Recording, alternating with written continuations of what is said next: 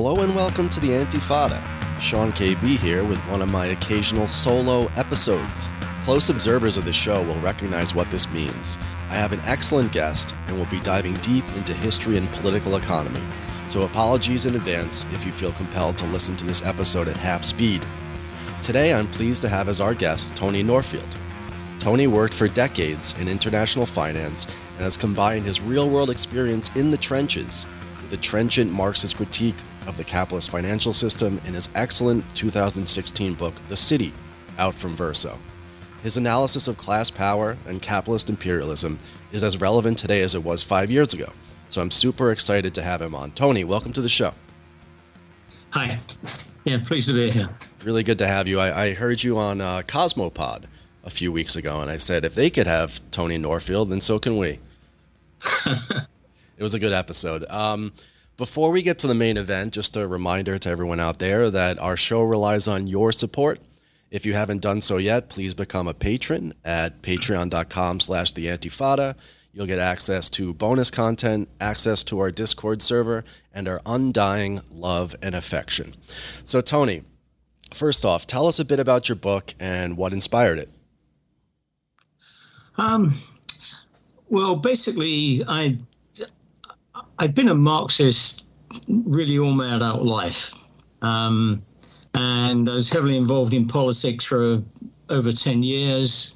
Um, I'm getting on a bit now. That, that ended around the time of the miners' strike in Britain when um, the whole thing was uh, falling apart. And there basically seemed to be no real grounds for continuing in what I was doing before. Um, then various other things come along. You know, you need to get uh, jobs and things and whatever. And what I'd always had in the back of my mind, though, was um, to write something about imperialism, uh, a more solid piece. And on the back of working for about 20 years in uh, dealing rooms in the City of London and traveling all over the world on business, um, I picked up quite a lot of empirical uh, knowledge, if you like. And I thought, okay, I'd put this in more of a Marxist framework. And one other thing really got on my nerves was um, in the wake of the financial crisis of 2008. Uh, I was just getting more and more annoyed at reading a load of rubbish about what was going on and why it was going on. And um, in particular, there was um, a lot of radical sounding stuff that was basically against banks and against finance and whatever. Right. But but it was on the one hand misunderstanding what the hell was happening, but also essentially covering up for what was more of a, a liberal kind of reforming view of capitalism rather than something really trying to explain what the hell was happening. Um, so I, I then uh, did belatedly a PhD, and then um, after that, I decided to well substantially rewrite it, but turn it into a book, and that was kind of where the book came. But I thought that I what I would do is focus on um, on Britain and British imperialism in particular, but put it in the context context of the uh, financial system worldwide and also show how that financial system works. So, although the book's called The City, um, actually, I had a bit of an argument with the publisher on this. I didn't want to call it The City, I wanted to call it Invisible Empire. Um, because that would really sort of show how there was a mechanism of imperial control which wasn't so obvious.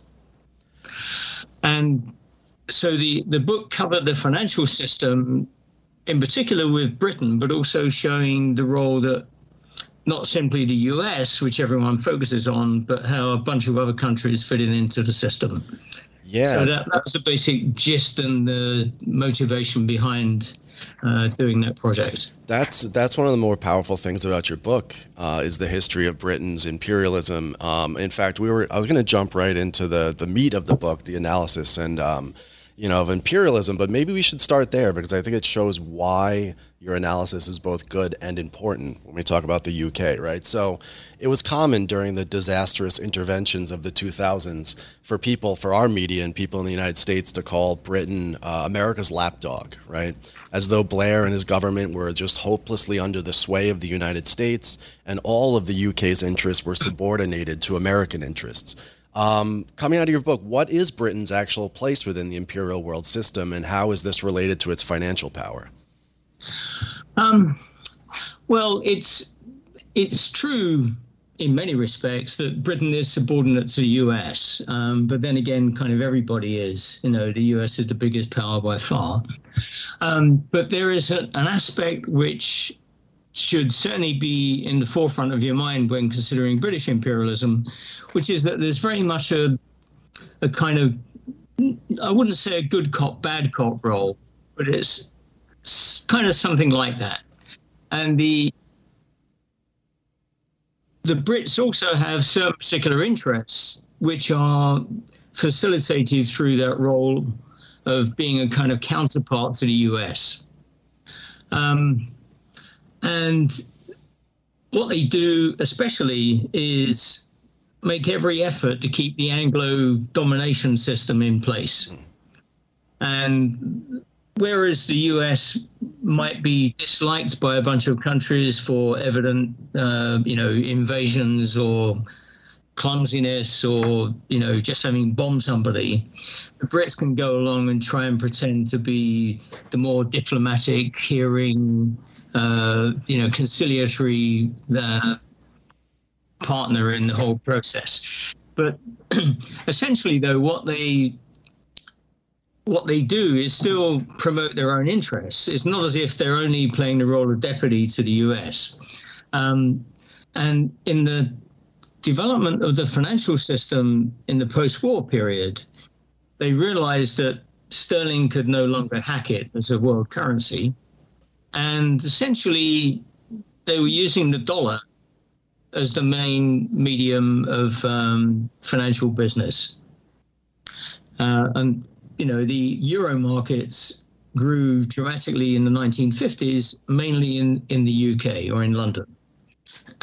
and a lot of the development of the financial system was done outside the US, which still had a lot of um, capital controls compared to uh, more of an opening up that you had on the UK side. So the Britain carves out a very, or British finance, I should say, in the city of London, carves out a very important niche for itself, even within the Bretton yeah. Woods arrangement.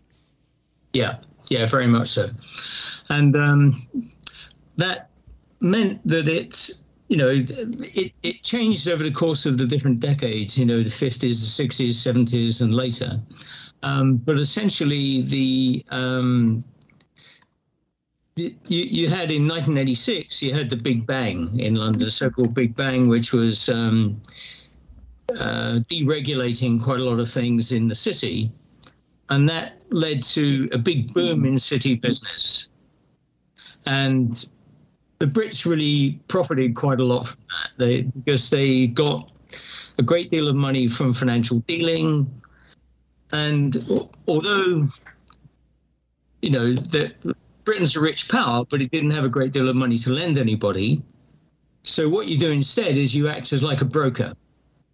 You know, so you get hundreds and hundreds of banks to come to London, and then the London banks act as uh, you know an important kind of trading centre for all, all, sorts of other things. So, for example, it's it's not quite so true today, but you know the dollar LIBOR rate, of course, is set in London and there is no such market as LIBOR or an interbank lending rate in the same way in the US.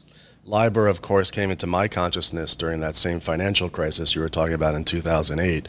Never heard of it yeah. before, but it turns out the London interbank offered rate. Offered mm-hmm. rate, super yeah, important yeah. for international finance. Uh, it's banks lending with one another overnight, essentially, right? And and the LIBOR shows the amount of trust that banks have in one another. And so, in one of the breakdowns in 2008 was that trust because you had a yeah, lot yeah, of uh, banks and, and, other institutions in big, serious financial trouble. Yeah, and, and, and even though there's been a whole bunch of scandals around LIBOR and fixing it and all the rest of it, the, the, the joke is that, you know, the problem isn't that LIBOR was fixed. And, and, and ironically, it was sometimes fixed down rather than fixed up. So, you know, you had people complaining, oh, well, you know, you guys, you horrible bankers, you made my mortgage more expensive than it need have been. Well, no, mm. actually, half the time they were knocking it too low.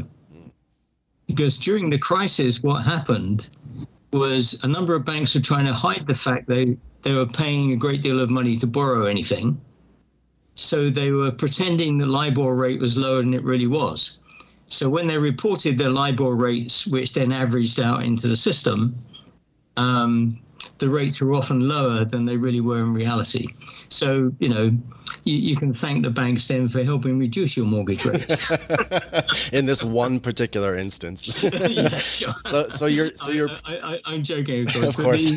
The, and, and the thing is, even today, although they're in the process of getting rid of the LIBOR setup, you've got a real problem that trillions of dollars are priced on the basis of these um, these kinds of interest rates, and the interest rates are set in London. I say that that's on the way out, but it'll take a while before they probably get rid of it. Your uh, so so what your book argues, and this is very persuasive. Then is that it is true that the UK as every other capitalist nation is uh, is subordinated to the United States. That's because the United States is the global hegemon. You know, not just financially, but of course uh, in all sorts of ways, economically and uh, militarily as well. But it's wrong to say that that the UK, the ruling class of the UK, let's just call it the ruling class, has either identical interests to the United States or isn't constantly working within that framework of U.S. hegemony in order to you know, keep its financial system as powerful as it possibly can? Yeah, they, um, well, the, the whole Brexit thing has screwed this up pretty badly. Oh yeah, I was going to ask about Brexit. And um, and uh, you know that that's I, I did in the paperback version of my book. There's a, an afterword which goes into um, the whole background to that and the implications. And essentially, um, whereas there were various constraints on financial dealing in the US, there were hardly any in the UK. So that that led to this great growth of uh, the financial system in in Britain. Um, but basically, um, the Brexit situation is a real problem because it hinders the Brits' ability to do dealing with the rest of Europe. Mm-hmm.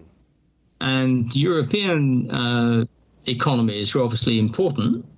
And so, you know, the um, if there's any extra difficulty of banks dealing with London, uh, with, with, you know France, Germany, Italy, etc., that has an effect. So you found a, a bunch of banks have been shifting, and the French, for example, have um, gone out of their way to try and pick up some of London's business. Mm.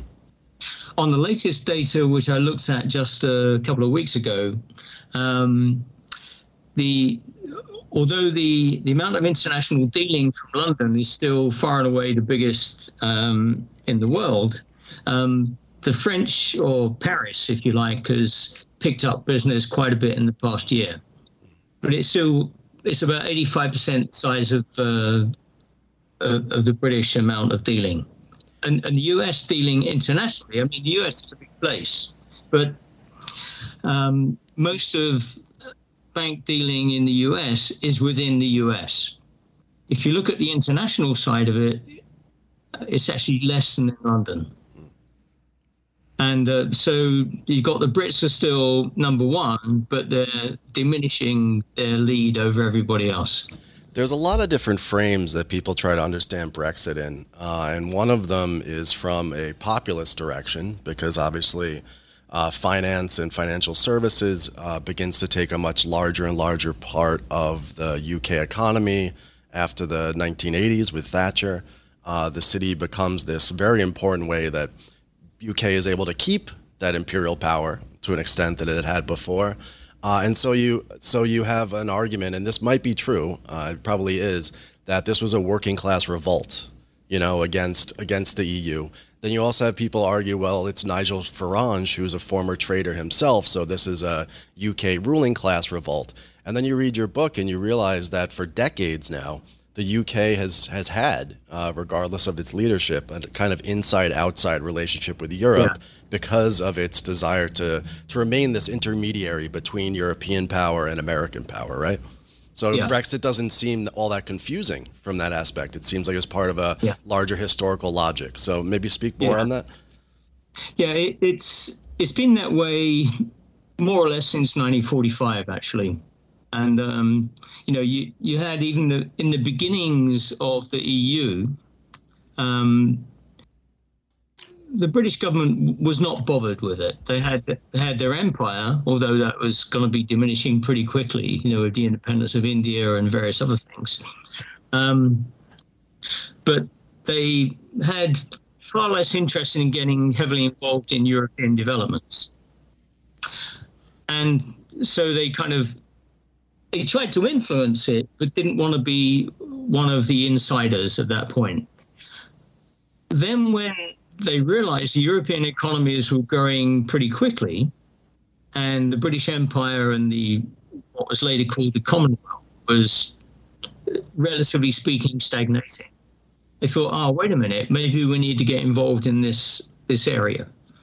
So they made some efforts to do so, and then there was the uh, interesting kind of dispute between the Brits and General de Gaulle in France as to whether the British could be trusted. And he didn't trust the Brits, quite rightly, because they were heavily involved with the Americans. And I think there was, I think, a Polaris missile deal done, and that basically sealed it. That made it very clear that uh, the British strategic decision was with the US not with developing Europe. Yeah, the United States just handing uh, nuclear arms off to off to the UK means a special relationship, as they call it. Yeah, yeah, yeah. I mean that you know that that term, as you probably know, is uh, very uh, misused. it doesn't amount to that much. It's certainly very um, well used by uh, by yeah, elites yeah. and pundits and politicians. Um, but but basically the, the, the Brits have always had this kind of halfway house thing, a kind of transatlantic role rather than being uh, Europe per se. Um, but they're obviously heavily involved with the whole Five Eyes group, the international intelligence group of Canada, Australia, New Zealand, and uh, uh, the US. And um, all other kinds of spying, military cooperation, and everything else that they're doing all the time, basically. And to that extent, given the um, role of the former British Empire, but they still have uh, influence in these areas, um, it was an important dimension which uh, the Brits had a bit more knowledge of and influence over than the Americans did. So they, they played this useful uh, double team role in, in terms of uh, managing the global system. And when the US didn't want to, if I got this right, uh, I think, for example, the I think it's the International Criminal Court that the Brits are members, but the US is not. Mm, we're definitely not members. Yeah, you, yeah. still hear um, uh, right wing politicians condemning yeah, the. But, yeah. but the Brits make sure that nothing untoward happens in the International Criminal Court. Oh, so that's America's know, so, interest. So they do this kind of inside job. Sure. Uh, on behalf of the Anglo setup completely, you know. So you'll find Israel will always uh, never quite be prosecuted for anything make you know, make sure that it's always just African leaders that end up yeah, getting. Basically, yeah, it's basically yeah. like the African criminal court. It's just the international community grabbing African leaders and bringing them in. Um, so Brexit, then, is there something? Uh, was there something determined about it? Was this a battle that was happening within the ruling class of Britain for many years and then finally exploded? What, like five six years ago? Uh, what what to what extent uh, was the working class of Britain brought along in order to take one side or the other? Um, the the ironic thing is this was largely a working class decision, mm. a reactionary one, but a, a, working class decision nevertheless. Um, to put it in a little bit of context, the um, as I say, there, there's this halfway house role all the time. Um, back in the early 70s, when the uh, the Brits first joined the European Community, as it then was, um, you had the left, so-called uh, left of the Labour Party, for example. Um, they didn't want to join and that was a mixture of reasons. And actually, some of them were quite explicitly wanting to develop uh, Commonwealth, namely empire relationships, rather than these horrible Europeans. sure, yeah. It's, it's, it's, pretty amazing. That's one know? of the legacies of labor. uh, yeah, yeah, yeah. And, uh, you know, Tony Benn, who's looked upon as, you know, the Mother Teresa of the Labour Party, basically, you know, he is very much of that point of view. And Jeremy Corbyn is that generation as well. Um, so you know they were kind of against the against Europe in inverted commas. Um, what then happened a bit later was that as you had um, right-wing conservative governments, they started thinking, "Hey, wait a minute." Labor relations and legislation in European countries is actually more favorable than it is in Britain you know, they were far less anti-union and anti-strikes and this kind of thing. So they warmed up to thinking the EU was okay after all.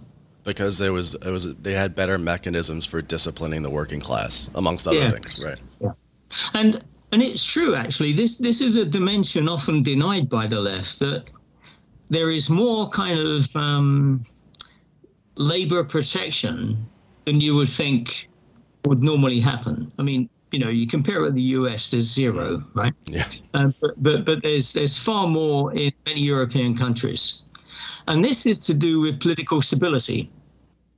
You know, I mean, that, that's another discussion to have. But essentially, the last thing um, they want is have you know widespread revolt causing political disruption after all the wonderful experiences they've had with fascism and everything in the in the 1930s. Sure.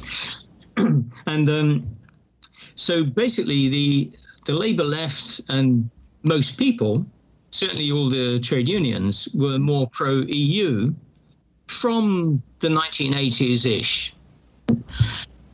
Then what happened was um, as as you had a, a, general squeeze on living standards, and then from the early 2000s you had um, more of an influx of EU workers, especially from Eastern Europe, who recently joined. Um, so you then had a two factors coming together. You had on the one hand a general squeeze on living standards, as you know, a normal capitalist process. on top of that, you had um, relatively well skilled, hardworking, whatever, and cheaper labor coming from, say, Poland in particular, the biggest country, also Hungary, Czech Republic, and a few others were coming to uh, the EU, getting uh, sorry, coming to the UK, getting jobs. So it then led um, a big chunk, you know, hard to put a percentage on it, but a big chunk of British workers to blame the EU for the fact that there were worse living conditions. Right? uh, you know, worse jobs available and that kind of stuff. All the zero hours contracts and all that crap, nothing to do with the EU. And all the other things that had happened, nothing to do with the EU, all down to British governments. But they ended up blaming EU workers. So the whole Brexit thing, um, the the main slogan was "Take back control." Now, of course, if you're an imperialist power, the idea you don't have any control is ridiculous, right? right. You know, you're, you're one of the major powers in the in the world. Okay, second to the U.S., but you know, one of the big ones. so the idea that you're some, you know, put up, put down upon country, you know, blah blah, you know, nobody listens to, and all the rest of it, just absurd. Um, but what take back control really meant was take back control of immigration because under the free market in labor and all the other things, um, it was not possible, um, as in decades before, to have immigration controls in the in the same way. And so you had essentially um, an economic moan and complaint from British workers, adding to only a relatively small section of the British ruling class who were who didn't like Europe. Some of them wanted to get get rid of all kinds of regulation that the EU was imposing, and have you know scorched earth policy regarding uh, whether it be regulation or especially labor regulation. And um, so you had you know, some die-hard old imperialists who hated hated the Europeans. The Jacob Jacob Rees-Moggs of the world. Yeah, those, yeah. those characters. Yeah, and and you had a had a bunch of um, you know scorched earth people allying then, and this you know it's the most absurd political alliance, allying then with a big chunk of the British working class that didn't want EU immigration, and that was enough to tip it over to 52%. All of them, I won't say all, you know, but a lot of the middle class and the ruling class in general were pro EU. You know, it clearly made sense from the point of view of British business and all the rest of it. You know, also all the other things that you would do, the freedoms and all the rest of it. That that was attractive to a substantial chunk of the population, but in the referendum, less than the 50%. So that's the problem. Um, and essentially, Brexit was the UK's version of the right wing populism that you see in the US with Trump. And it's the UK's version of what you're seeing throughout Northwest Europe in general. You're seeing similar kinds of things happening in uh, in France, in Scandinavia. Uh, Geert, Wilders, right? Geert, Wilders, is that his name? The very reactionary yeah. Dutch politician, very similar. And you got Marine Le Pen and all the rest of them in France, you know, yeah. So, yeah, sorry, go on. Yeah, so so basically, um, and and this really is, I think, from a political perspective, is the unfortunate but nevertheless dominant political trend that we see in the richer countries of the world, um, a reactionary response to squeezes it on living standards and all kinds of other things. You know, so you you end up blaming foreigners, immigration, those sorts of things, not what your own government is doing or the capitalist system or anything like that. Right. And and it was brought to a head um, under Corbyn because with Corbyn, um, and, and, and this goes to show the uh, the politics of it really, because you had Corbyn come along in say 2019 with you know a generous program of welfare spending and job support and all the rest of it. Um, but because he wasn't seen as patriotic enough, a bit too equivocal on Europe, not anti enough, and because he was not seen as um, you know, you know, he's smeared with being supporting terrorism and all that kind of stuff. Um, so you had what shocked a lot of people. A big chunk of formerly safe Labour Party seats went to the Conservatives. So you had this old Etonian liar and chancer, Boris Johnson, was more in line with uh, British working class values um, that they saw as important and that was it. I mean, Britain basically is it's a fairly conservative country. Right. You know, it was and, always um, the Labour Party. The old Labour Party was always more Methodism than Marxism to begin with, right? Oh yeah, yeah, yeah, yeah. And um, yeah, I mean, Corbyn, you know, might be a decent guy. He's he's actually my local MP. Uh, no, not my local MP. He's just a couple of miles away. He would be a. it's a know, yeah, a near MP. Um, you know, but basically he's very much in that mold as well. You know, um, the the argument, one of the arguments that you you still hear um, from people on the left of the Labour Party and people who are critical of the Labour Party to the left, is that uh, leaving leaving the European Union was good. Uh, because then somebody like Jeremy Corbyn could get into power and craft socialist policies that wouldn't otherwise be possible under the EU regulations and, and framework. Um, but when I read your book, it reminds me of uh, what Francois Mitterrand tried in the 1980s. You know, tried to to carve a, a, a different path, a sort of like hyper so Keynesian quasi socialist path, and he paid the price. And part of the way that he paid that price was through the bond markets, right? Which leads back kind of to the thesis of your book this concentration of invisible class power that exists um, in places like the city of London and down on Wall Street and Frankfurt and so on. Yeah. Um, yeah, on, on, on that, I mean, with, with Mitterrand, you know, Keynesianism in one country doesn't work if there's more than one country. Basically, it actually wouldn't even work in one country. The whole like the whole Keynesian notions are rubbish. But, um, but yeah, there, there's um, the, the problem is that the you know the theoretical backdrop, if there is one, to a Labour Party perspective would be that you can implement certain reforms and it won't be a problem for capitalism. Mm. And the thing is, they're very pro-capitalist. They'll only do what's you know been added up and accounted for, and all the rest of it. And um, you know they they were um, dismissed by the electorate, not really because of their economic program, although you know people are always skeptical about whether governments will implement what they say they're going to do um, it was around this issue of are you patriotic enough? Are you a kind of uh, responsible manager of the system? And so that that's where uh, the support for Corbyn fell down. I mean, you know, he, his policies, actually, if you look at them, the uh, manifesto which they put forward had things like, you know, boosting defense spending, you know, supporting our wonderful arms industry, it actually, you know, works to that effect.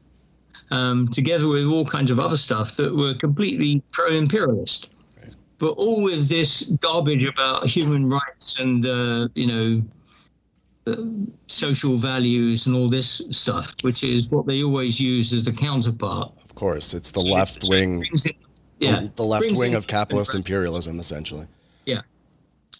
Well, let's um, let's get into more of that because a lot of your book is about the constraints. I feel like I get into a lot of um, arguments with people in real life and online about the agency of various political actors or where social change comes from because there there's there seems to be like um, this this inevitable conspiracy theorizing or this this inevitable refusal to understand that there are these deeper structures that exist within the economy and within society that mean that social change happens on the terms of capital, whether or not you know we want it to or not.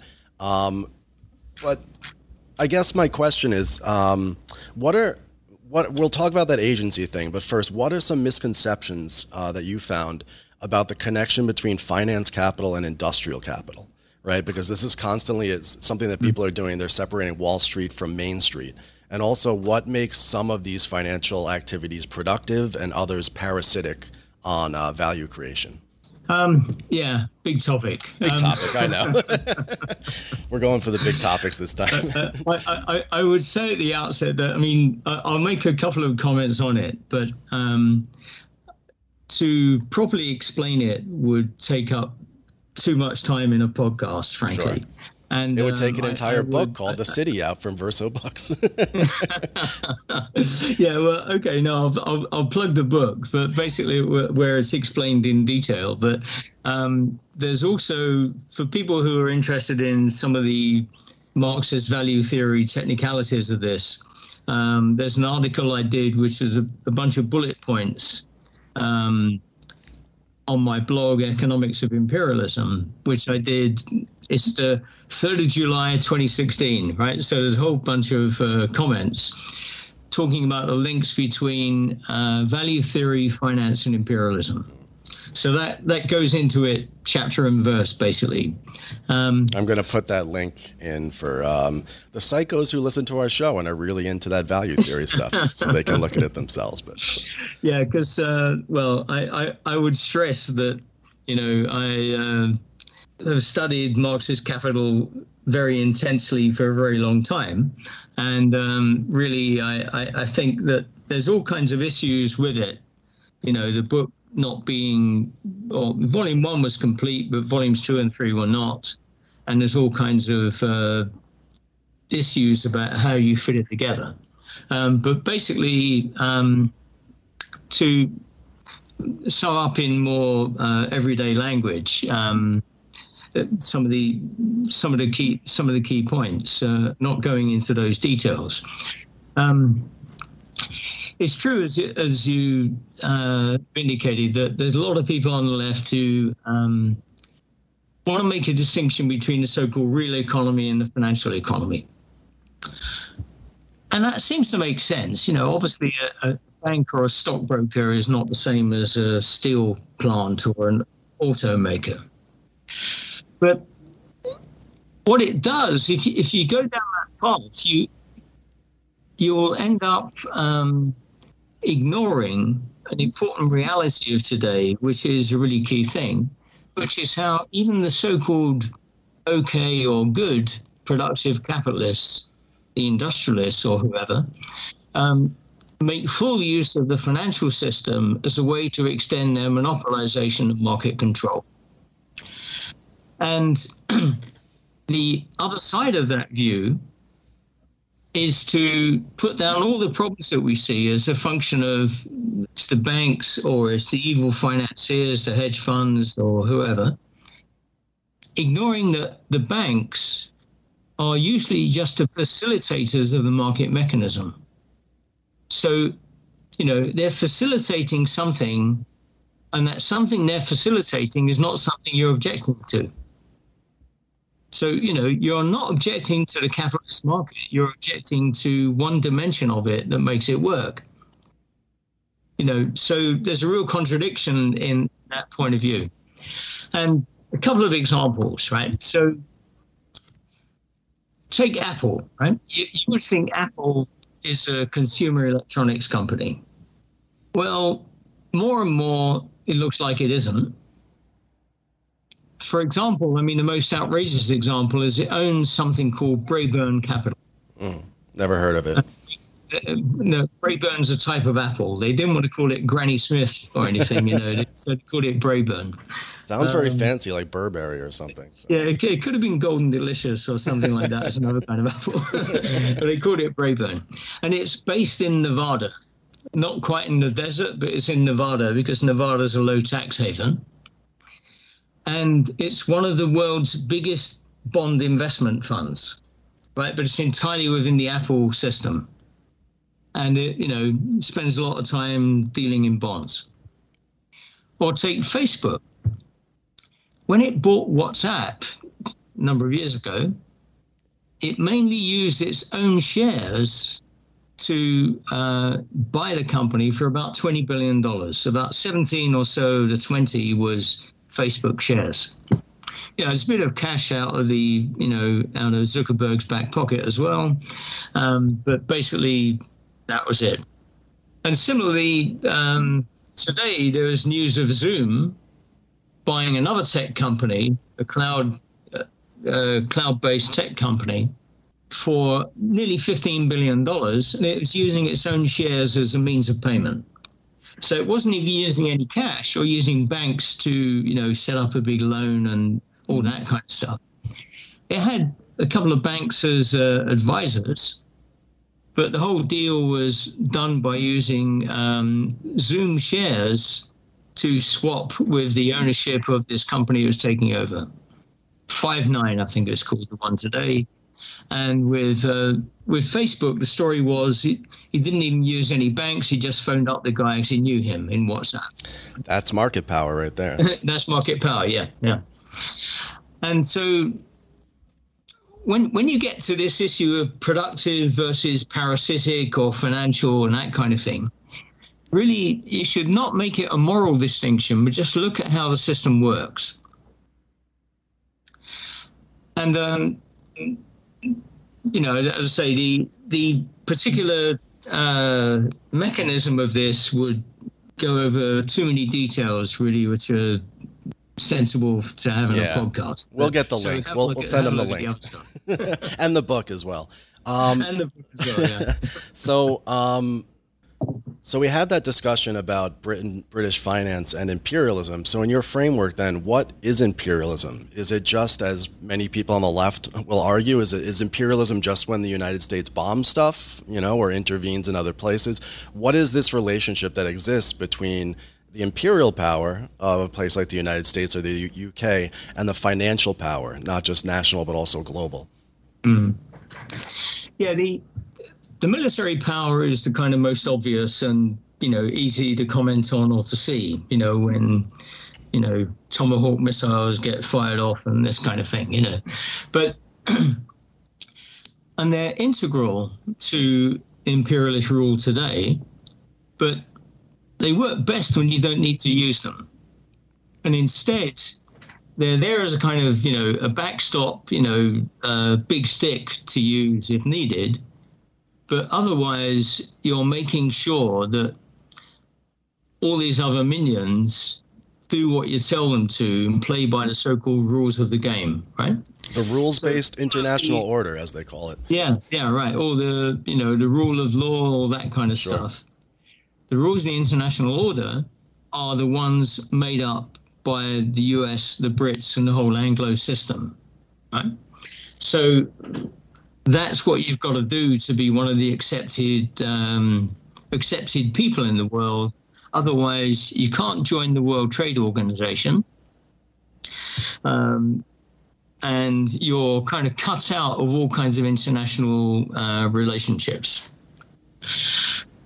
So, um, you know, the with and many people in the past have also focused on, you know, the IMF, the World Bank, and all those sorts of things, and how it's pretty obvious that if you're not in the good books of the US, you find out you won't get an IMF loan, that kind of thing, because the uh, the US has a, a blocking vote on the IMF. What they did, this is a joke actually, that as more and more countries joined the IMF and as the US share of the vote fell, it made sure that the blocking vote number also fell. So they had always just enough to do a blocking vote. So, you know, it might be even 25% or something. I can't remember the number. But they always made sure they had just a bit more than the blocking vote required in order to screw anybody who wanted to do something that they could. Um, but it goes beyond that. And it's probably simplest to see in the foreign exchange sphere because um, if you look at foreign exchange dealing, in any foreign exchange deal, you know, dollar and the euro, sterling and the Japanese yen, whatever, um, you have two currencies. And for those two currencies to be transacted, money has to shift. You know, Japanese yen from one account to another, sterling from one to another, dollars from one to another.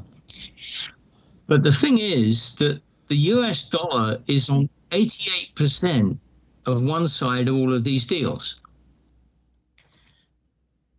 So, therefore, you know, close to 90% of all the deals going on in the world involve the US dollar. Therefore, if the US doesn't like you, it can completely screw up your ability even to do a foreign exchange deal. And then when you consider that, um, you know, many commodities like oil and know, copper, whatever it is, let alone, you know, hogs and corn and wheat and coffee and all the rest of it are priced in dollars. And aerospace and drugs and all these things, they're all priced in dollars. Um, it means that you need to hand over dollars if you want to buy anything. Um, and it's, you can, but it's awkward to do it in another currency. So this means basically that the US can hinder your ability to do, even do a transaction and you're not even in the US or plan to go there or anything else. But if you want to do a transaction in US dollars, it ends up going through the US banking system. The US doesn't like you. They say, get lost. You can't use the system. That's it. There's been a lot of talk in the in recent days about uh, the Cuban embargo that we've had for 60 yeah. years, and you see commentators saying, "Well, you know, they can still trade with the rest of the world in Cuba. You know, it's just the U.S." That's 90 percent of transactions right there, right? And and yeah, people yeah, who trade with Cuba, of course, uh, are sanctioned themselves. Not to mention Iran and and China and Russia, all these companies. So it's a big stick. Yeah, and and, and even if they avoided the dollar entirely, you know, say the euro versus the Cuban peso, that kind of thing. Um, the US has got its other stick to use, stick number two, of saying anyone who does a deal with a country under our sanctions, maybe we'll bar them from any trading with the US. You know, so if you're a bank, um, you know, I think HSBC was probably one of the recent uh, international banks. Know, it's a UK-based bank, mainly operating in Asia. Um, you know, they get fined if they do transactions outside what the US likes. And the US has dished out billions of dollars of fines on European and other banks for um, doing things they didn't like. And um, that sort of sanction is really important for uh, as a way that the US can strangle another economy without firing any missiles. And in the case of Iran, it's pretty drastically obvious that it's doing that all the time.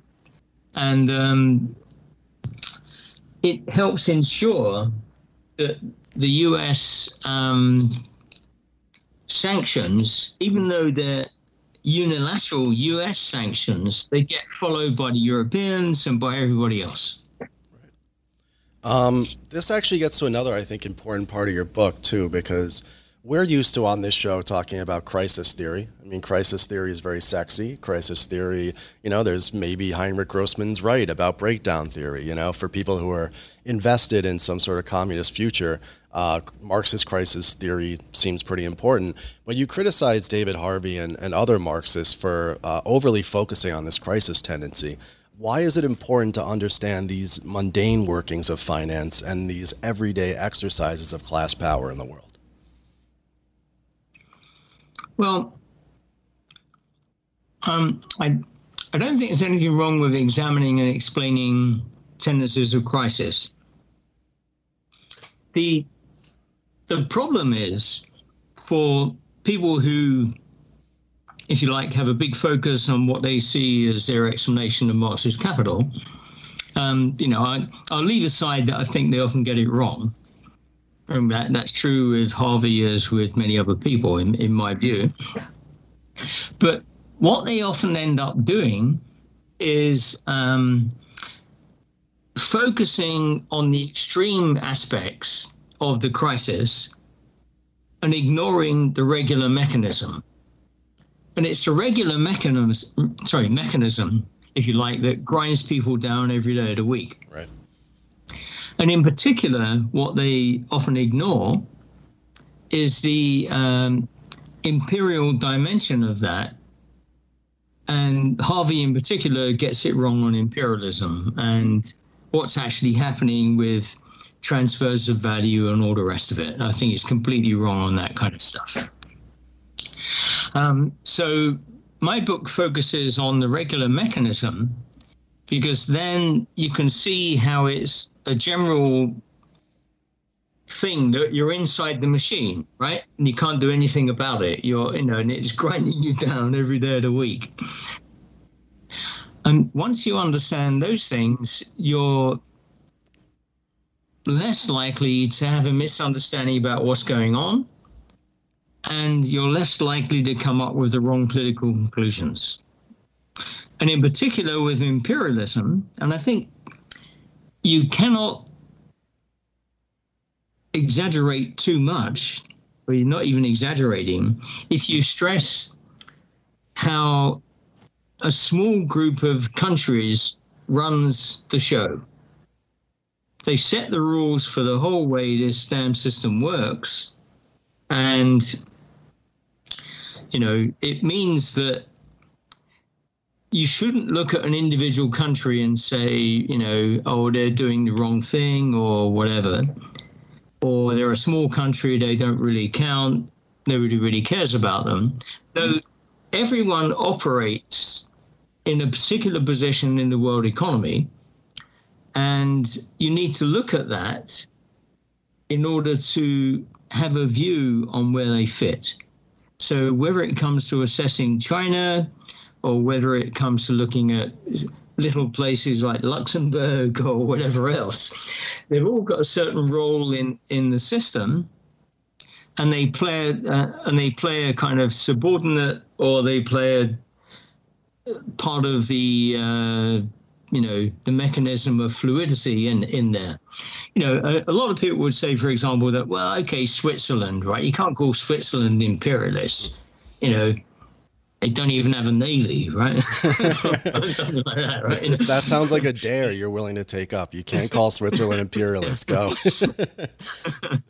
um, but of course, what they do is they play a certain role in that system. They they play the role of, um, you know, they're they're home to a bunch of, uh, you know, happy-go-lucky independent Swiss things, and they're a tax haven and you know all the rest of it, right? So they play a particular role in that system.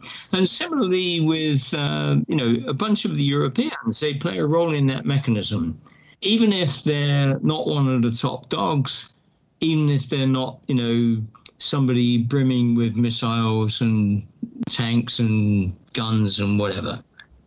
So you, so you got to see where they fit in the system, and basically it's an Anglo dominated system. So all of the other people you may not like too much, like Saudi Arabia, well, guess who supports them? Right. Or you may not like what Israel is doing. Well, guess who supports them? You know, so this is uh, the way to see the world, not an individual country, but see where they fit in the system of domination. Right. Uh, that's the key thing. So there, are, so finance and imperialism and the capitalist world system is obviously constantly in development. Uh, we've seen over the last 50 years uh, something called neoliberalism. Uh, we've seen a process of financialization. Um, a lot of people argue that, you know, I think mistakenly, based on what you said before, that that financial capitalism has now replaced a lot of uh, industrial production, and we're in like a qualitatively different form of capitalism now. Uh, is it qualitative or is it quantitative? What is neoliberalism? Was it simply like a choice by on the part of like intellectuals and policymakers, or is it more of a, a, a sort of molecular process? Um, where where have we been going the last fifty years? What's happening with finance and imperialism and capitalism? Um, it's it's true that um, as a dialectical approach tells you that uh, I mean, quantitative change turn into qualitative ones. Um, but basically, I think it's more of a quantitative rather than a, an abrupt um, qualitative change. And um, for example, the term neoliberalism, I don't think you'll find it in my book. If you did like a word search, it's probably not there. Um, and that's because I think it's a silly term. One, neoliberal, right? It's not new and it's not liberal either. So why are you calling it neoliberal? explain, explain for our listeners. yeah.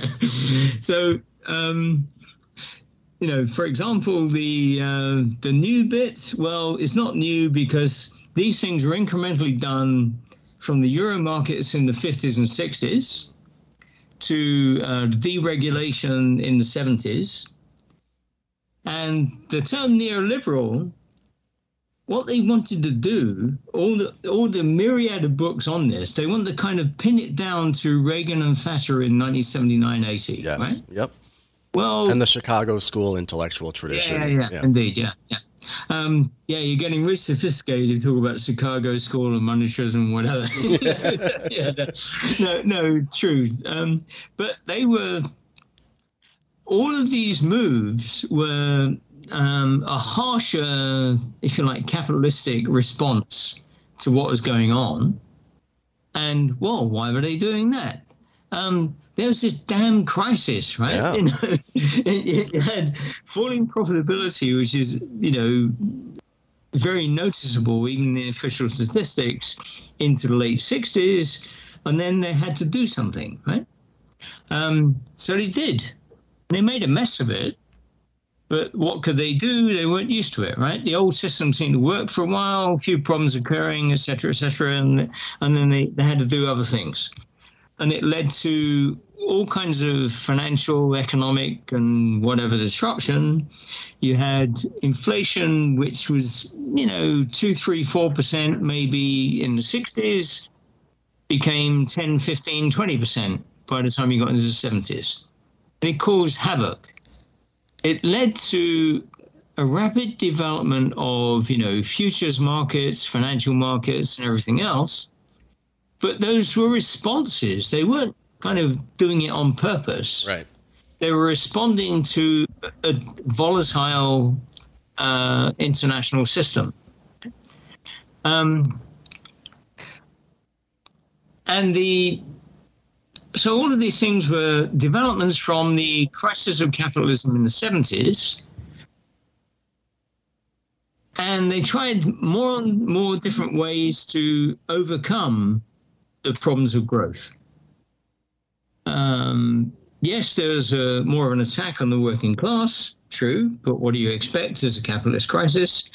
Um, and what also happened, though, and this is something which um, these guys generally don't focus on much, is that isn't it a bit strange if, with the collapse of the Soviet Union after 1989, and the uh, access, especially to European capital, to um, a vast field of capitalist investment and a whole chunk of workers who are highly skilled, literate, and numerate that you can now exploit for next to nothing. On top of that, a few years later, or roughly about the same time, actually, you had hundreds of millions of workers in Asia, especially in China, also, you know, uh, heavily exploited using the latest machinery when you exported it to them. You're doing all that. So you had an amazingly bigger field of exploitation going Right. on. And they still have damn crises. Yeah, I was gonna say one third of uh, of the world population is all of a sudden thrust into the cash nexus Yeah, and and yeah, and and uh, and then being dominated by capital. And there still was only a little tiny boom in the 1990s, and we're still yeah, in crisis. Yeah.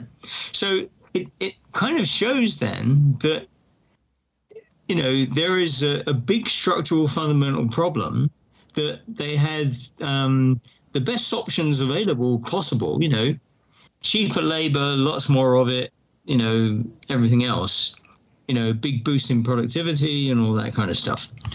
And, uh, you know, they still end up in crises. And what has happened? I mean, it, it's a problem that you can't, as I explain in the book, my view on, you know, can you measure profitability and all that kind of stuff, you know, and it, it's pretty tough to do so. And especially when it takes more financial forms, you know, mm. where did the profit come from anyway? What about all the tax havens? What about all the accounting tricks and all that stuff?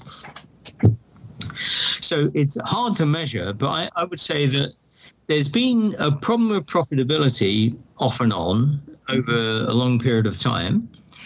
Um, and it's taken this uh, form of uh, speculative activity as a response to that.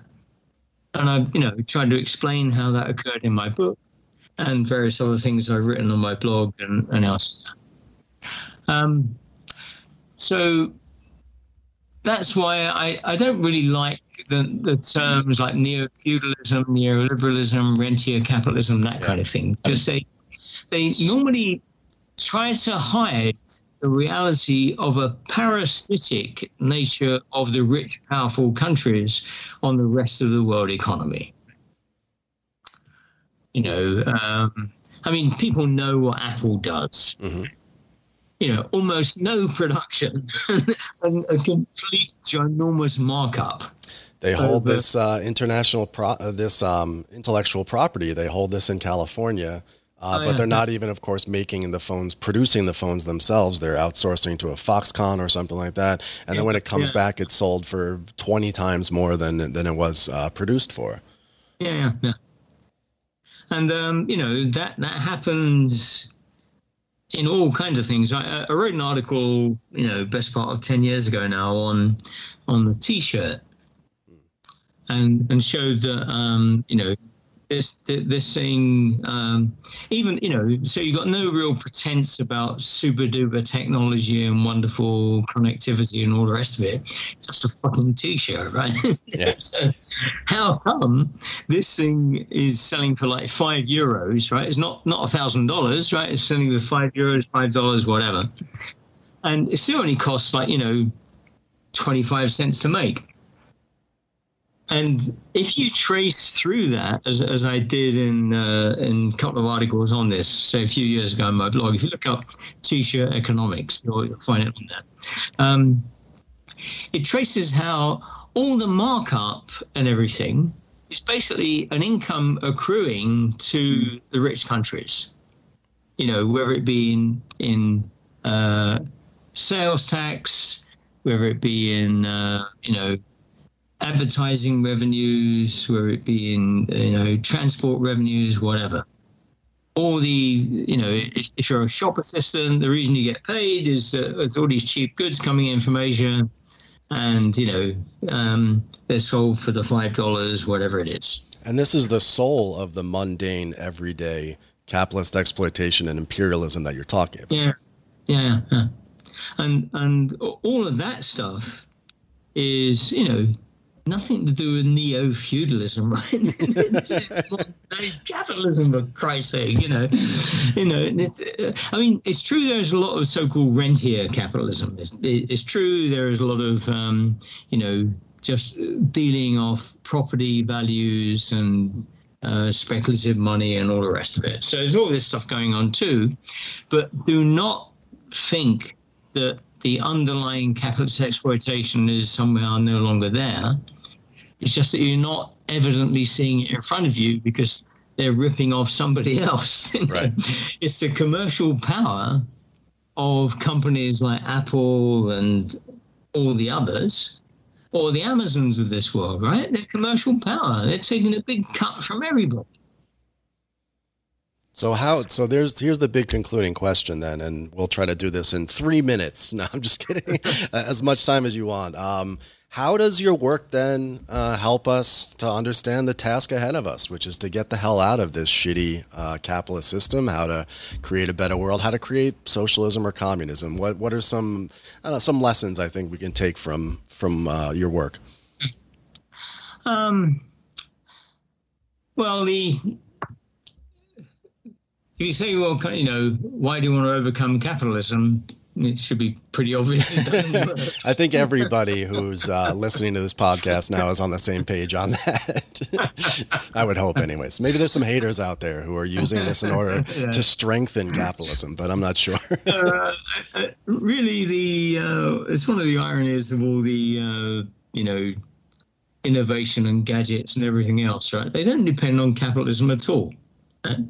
You don't need capitalism to produce this stuff. People would do it and they're often uh, doing it in the most kind of ridiculous sort of way.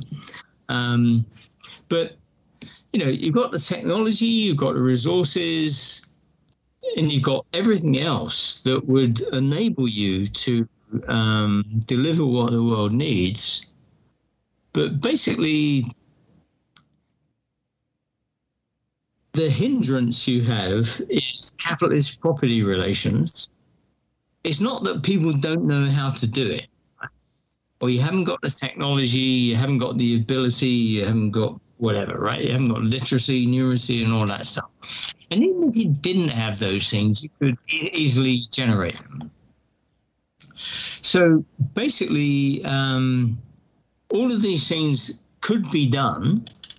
And where I see my work contributing to, um, you know, and it's basically trying to contribute to an understanding of this. So, what's really going on to understand that is an important starting point for understanding uh, what a good response might be.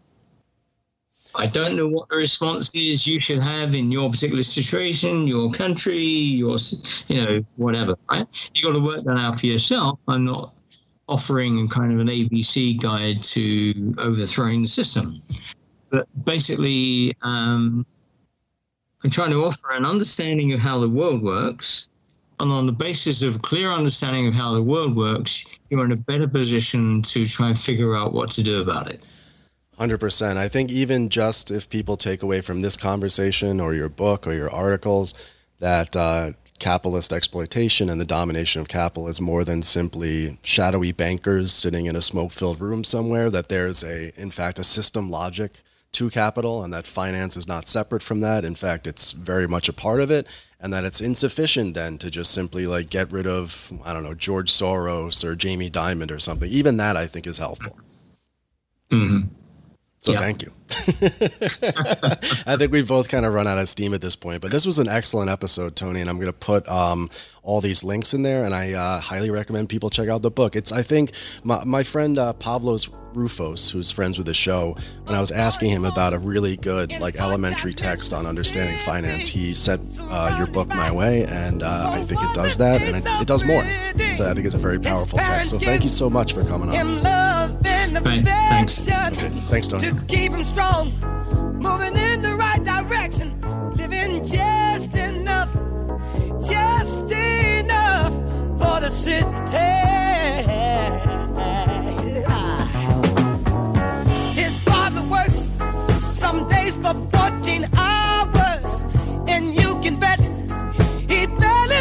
A dollar. His mother goes to scrub the floors for me. And you best believe she hardly gets a penny, living just enough,